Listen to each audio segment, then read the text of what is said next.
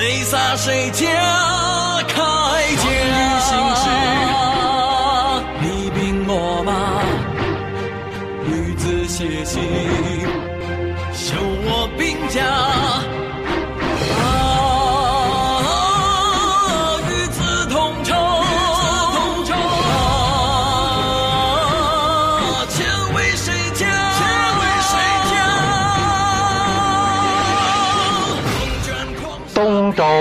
列国志第二十回，晋献公围捕立利基，楚成王平乱相子文。第二节，晋献公乱政。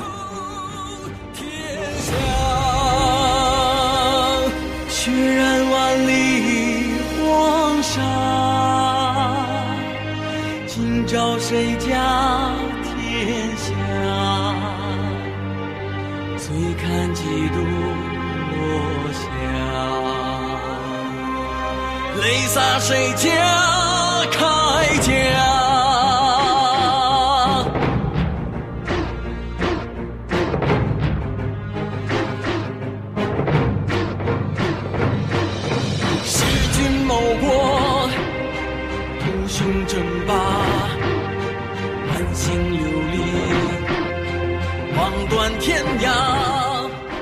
我们提到这个晋国啊，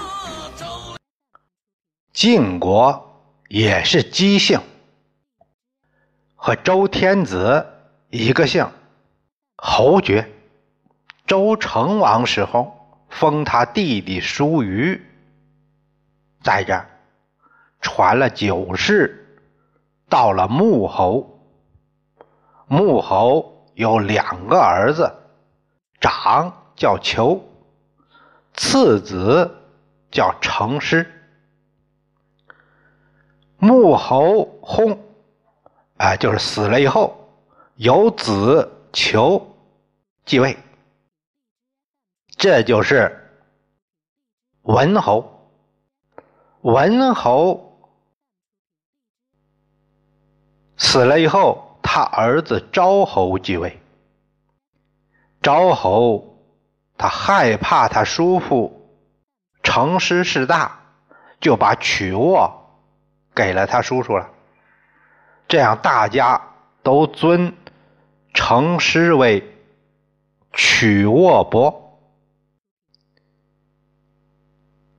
昭侯还改了晋这个国名，给改了，叫什么呢？叫翼，翅膀那个双飞翼那个翼。昭侯七年，大夫潘甫把昭侯给杀了。他想迎曲沃伯来继位，可是人家异人不接受，结果是潘甫被杀。异人就是异这国人，就立了昭侯他的弟弟平。继位，这就是孝侯。孝侯八年，桓叔薨死了。立子华，这个原著啊，左边有一个鱼字旁，右边一个中华这个华，哎，打不出来这个字，嗯，咱们暂读就是华音吧。这就是曲沃庄伯。孝侯十五年，庄伯伐邑，这两家自己家打起来了，并且取得了胜利。孝侯被杀。孝侯被杀以后，这一国人又立孝侯的弟弟妾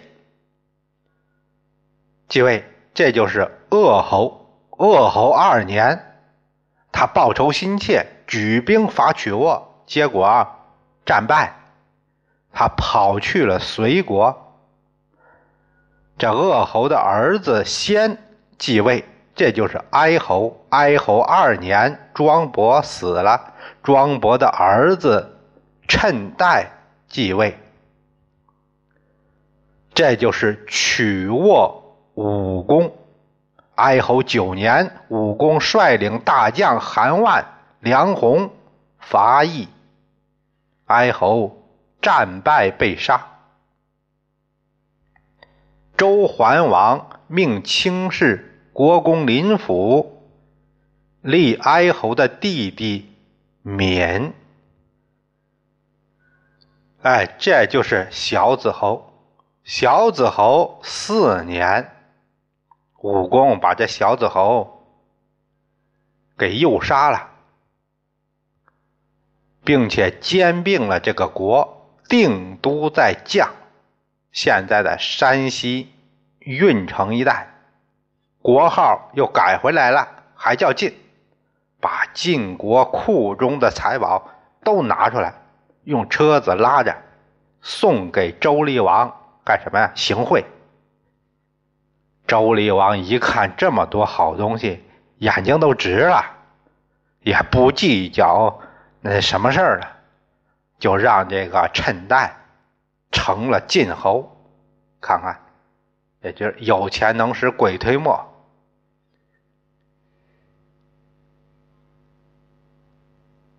一个军一万两千人归他掌管。趁代在位三十九年，薨。他儿子鬼继位，这就是献公。晋献公，献公继位后，他相当怕这桓叔、庄公这两个公族。啊，桓叔这一家和这个庄公这两个公族，认为这是后患。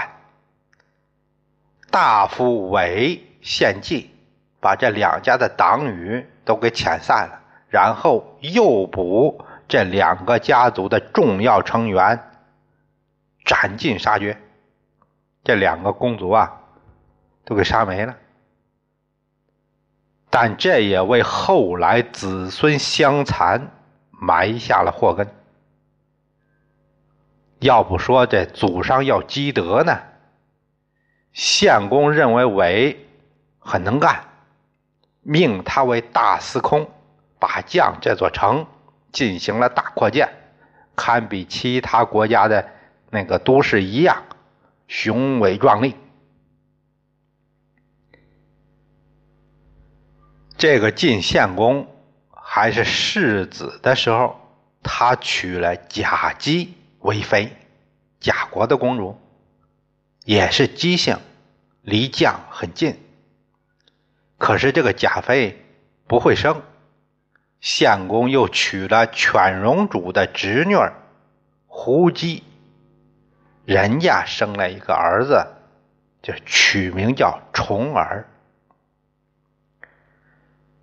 小荣啊，允姓，呃，这个。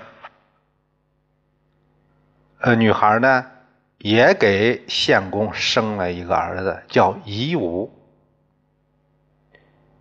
武公晚年，他向齐求妾，齐桓公就把本家族的一个女孩送去了。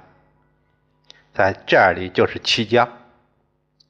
武公年岁大了，根本就不能再有夫妻生活了。可是这齐姜年少而美。献公给看上了，就和他私通，生下一子，寄养在申氏家里，所以呢，取名叫申生。献公继位以后，贾妃已经死了，于是他立齐姜为夫人。这时的重耳。都二十一岁了，夷吾也比申生大，但是因为立了齐姜为夫人，所以这个这就树敌有序，这个以嫡为继任这个顺序就把申生立为了世子。大夫杜元款为太傅，大夫李克为少傅，就是来辅导这个世子。齐姜后来又生了一个女儿，可能是因为产后大出血，要么就是产后风，哎，不知道什么病。齐姜生下女儿后就死了。献公又纳了贾妃的妹妹贾君，这贾君还是不生，齐献公呢就把齐姜生的这个女儿。让她来抚养，作为养女，这就是后来秦穆公的夫人穆姬。献公十五年，兴兵伐丽戎。这丽戎啊，男爵，他现在在西安。丽戎男，敌不过请和。打不过人家，啊！为了讨好相公，把自己的两个女儿给了相公了。长女叫丽姬，次女叫少姬。要说这丽姬呀，姿色貌美，可以比西鬼；妩媚妖娆，可以比妲己。相当有心计，智商很高，相当有手段。在相公面前表现极佳，扭挪作态，小气生怜。他又时常参与政事，对事态把握准确，十言九重，所以把相公搞得神魂颠倒，一时都离不开。哎，吃饭那也得让他在身边，他不在身边，吃饭都不香。过了一年。立即生下一子，取名叫西岐。第二年，少姬就是骊姬他妹妹也生了一个儿子，叫卓子。献公对骊姬宠的不得了，就忘了齐姜当初对他的好了，就想立立姬为夫人，他就找来太卜。就是太卜专门那卜筮卜卦的，呃，太卜郭燕，让他算一卦，看看天意。郭燕用的是龟背占，啊，占词就出来了，专欲染宫之余。一熏一油，十年尚有臭。相公就问：“这什么意思？”郭燕解释说：“愚，愚者变也。咱们不是说吗？始终不渝，就始终不变吗？这个愚就是变，意所专上，心意变乱，故曰专之愚。要专心，攘夺也。”这个鱼没也，这个鱼就是一个羊字边一个小偷的偷去了那个单人那个鱼。心变则美，恶道至，所以说攘公之鱼就是这意思。草之香者越熏，臭者越油，香不胜臭。晦气久而未消，故曰十年尚有臭也。这污秽不易消散，所以说十年都有臭味很久。相公一听这卜辞，并不是他想要的内容，啊，不对他心思，所以啊，不信。他是一心想把利基扶正，啊，又把太史。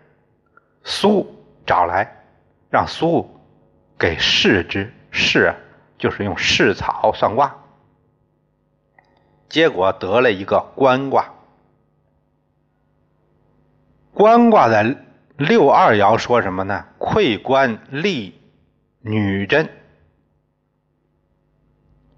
相公说：“居内而向外观，立正事，这哪个更吉祥？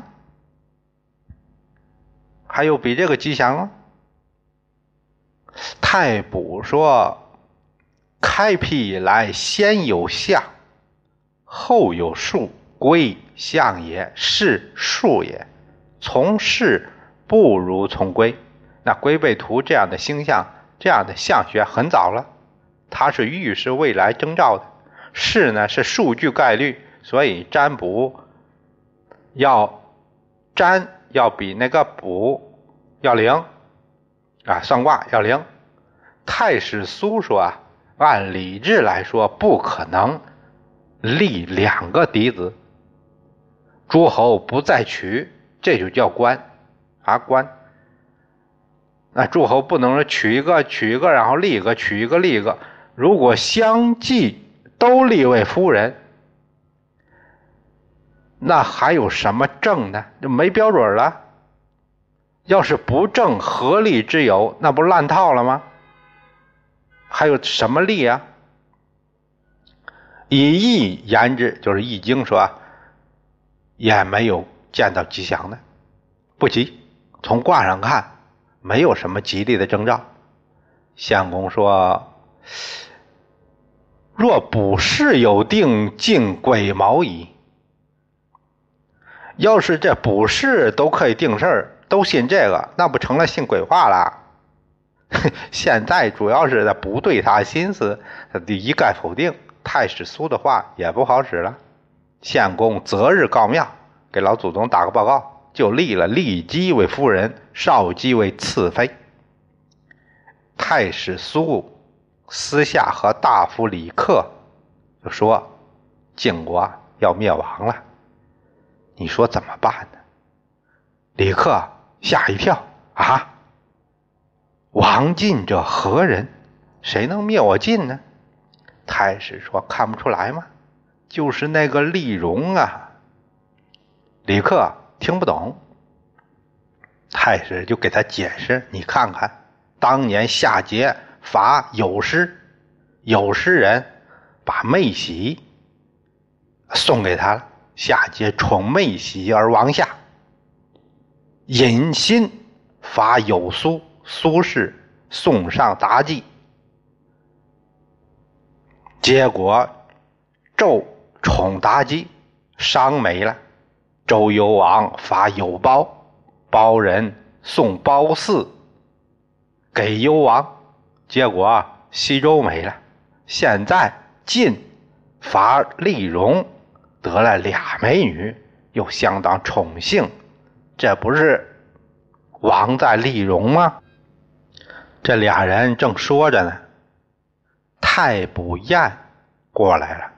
李克把刚才说的话给晏说了一遍。郭晏说：“晋王不会，但会乱。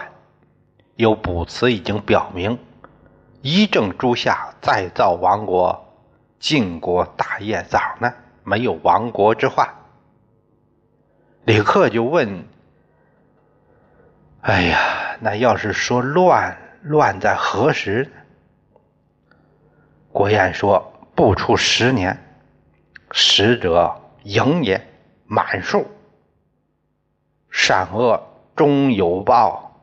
李克就把郭燕这话记在小本本上了，记在简上了。晋献公在太史、太卜两位大夫都没有得到支持的情况下，他内心。还是想立骊姬为夫人，这女人太可心了，没地方找去。这不是告庙立了吗？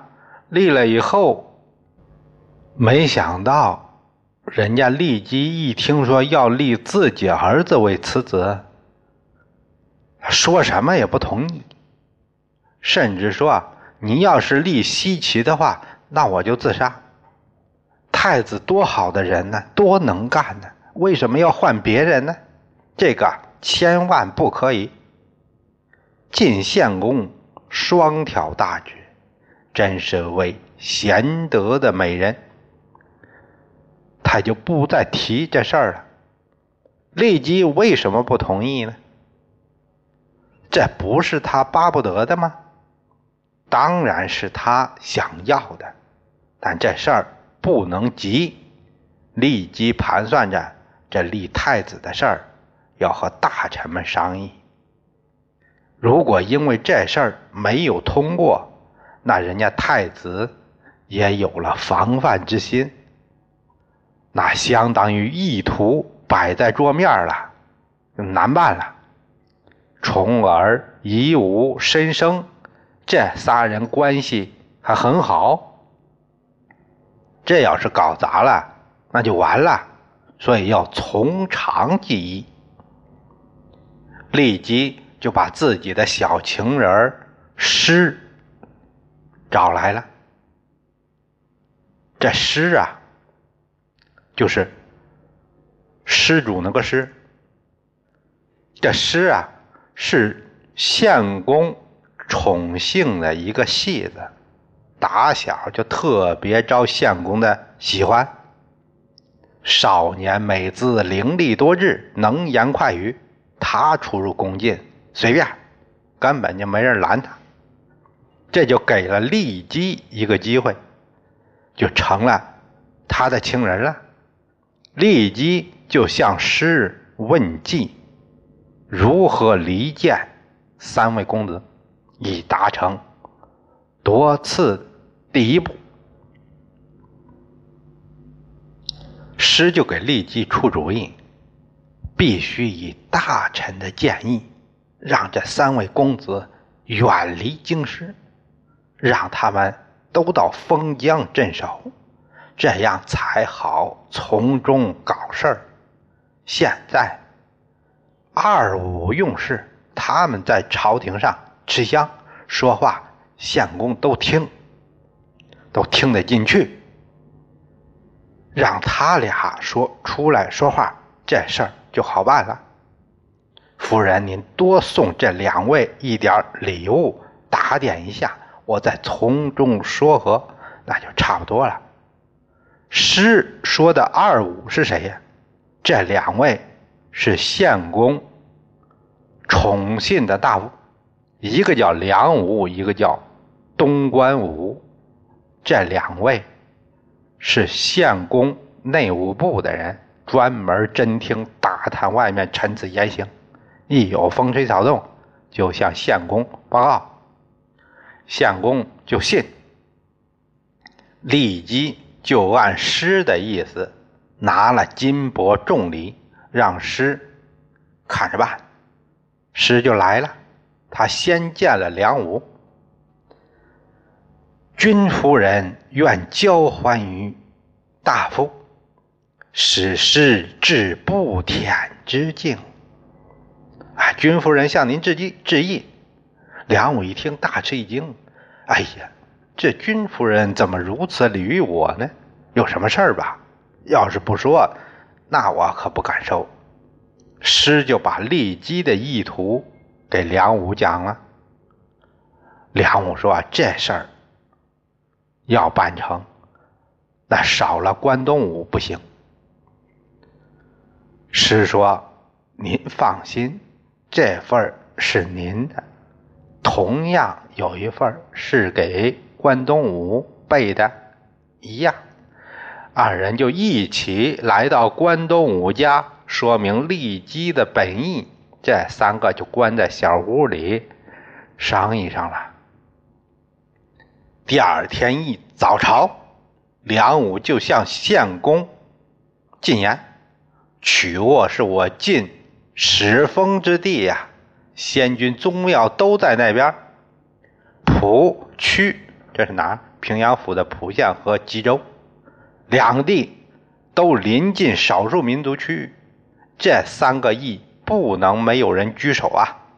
宗义无主，民无畏威之心；边将无主，则戎狄有窥伺之意。要是能让太子受曲沃，重耳夷吾分主蒲曲。主公，您在国中操控，那国家不稳固吗？呃，那太子方便外出居守吗？相公还不糊涂，他问了个这话。关东武把话接过来：“太子君之二也，取沃国之二也，非太子谁及之？这都是不二之选呢。除了太子，哪个有资格去呢？那那蒲区都是荒野之地，怎么守呢？”相公又问这个了：“不成则为荒野，成之则为都邑。哎，你建成不成都邑了吗？”董关武就说。哎，梁武也过来了。一朝而增二都，内可屏蔽风内，外可开拓疆域，对晋以后大有好处啊！这俩人一唱一和，相公信了，就让世子申生去了曲沃，遗嘱宗义。太傅杜元款跟着，让重耳居蒲。有糊涂长子胡毛陪同，以武居曲，居曲，由吕医生陪同辅佐，又让赵肃为太子加筑新城，增高拓展，让侍卫监筑。浦区二城，市委巨心筑土，哎，搞柴火，搞柴草，加上土，糊了一层，那草草完事儿。有人问：“哎，这能结实吗？” 侍卫笑了：“过几年这将是仇敌，何以故为？啊，造那么坚固有什么用呢？”他赋诗一首：“胡求。”蒙荣，一国三公，吾谁侍从？胡求那高档服装，那贵族人才能穿得起的，就是高戒指高贵人。蒙荣啊，就是乱貌，哎，长幼不分了，乱相，庶啊，嫡庶也不论了，这不乱套了吗？人家侍卫早就看透了，必有一场政治危机。利基的第一步计划顺利完成。现在三位公子远离都邑，只有西岐、卓子在相公身边。立即又拿出看家本领，取悦相公欢心。有诗这样写道：“女色从来是祸根，立基宠爱相公婚。”空劳机杼疆长远，不到干戈福进门。你看外面固若金汤有用吗？危机内部，在萧墙之内却不知晓。相公在军事方面，他立了两个军，自己这个掌握是上军。夏军由太子率申生来率领，献公让申生率领夏军，由大夫赵肃、毕万为将，攻耿、霍、魏这三个小国，这三个小国都在平阳啊府，就给灭了，把耿赐给了赵肃，毕万啊得了这个魏。的作为才艺，这一仗，太子的功劳就更大了。立即恨得牙根疼，他将用更毒辣的招数对付太子申生。